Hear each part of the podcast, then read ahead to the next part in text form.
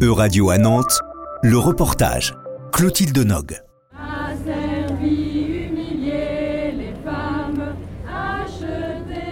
Debout les femmes, c'est le chant féministe de 1971 que les Nantais et Nantaises ont chanté en soutien aux femmes iraniennes lundi dernier au Miroir d'eau. Suite à la mort de Massa Amini, six femmes, six amies, ont créé un événement Facebook qui ont appelé au rassemblement. Dès 18h, plus de 300 personnes se sont retrouvées pour montrer leur résistance, pour se soutenir et pour exprimer leur colère et leur peine. Puram, 67 ans, a partagé ses émotions à notre micro. C'est une catastrophe, c'est triste. On est en 2022, mais encore les femmes ils sont soumises. On demande la liberté. On veut vivre, on veut habiller comme on a envie de vivre, comme tout le monde. On ne veut pas quelqu'un nous oblige de vous dire porter tel, vêtement ou faire ça ou ne faire pas ça. On veut être nous-mêmes. On est en train de révolutionner. Il y a révolution, elle est en train de se faire. J'espère, j'espère. On croise le doigt.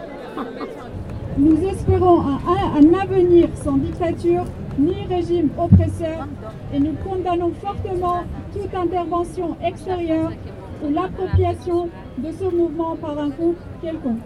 Femme, vie, liberté Femme, vie, liberté Femme, vie, liberté L'émotion était forte. Plusieurs personnes chantaient et scandaient les slogans, les larmes aux yeux.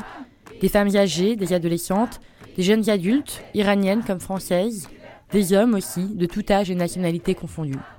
On a pu échanger avec deux amies, deux femmes d'une cinquantaine d'années, venues montrer leur soutien aux femmes iraniennes qui se battent pour leur liberté. C'est de là que ça commence. C'est vraiment une révolution féministe.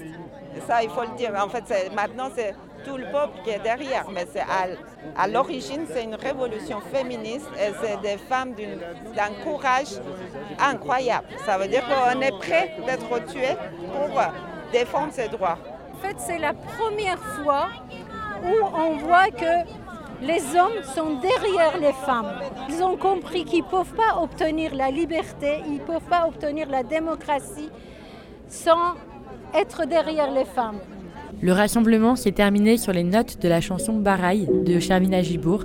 Shervina Gibour qui est aujourd'hui en prison pour incitation à l'émeute. Cette chanson a été écrite à partir de tweets suivant la mort de Massa Amini et elle est vite devenue l'hymne des manifestations antigouvernementales. Une femme présente au rassemblement de Nantes nous a traduit les dernières paroles de la chanson. Pour Rome, patrie, reconstruction. Pour la fille qui voulait être garçon. Pour femme, vie, liberté. Pour la liberté, pour la liberté, pour la liberté.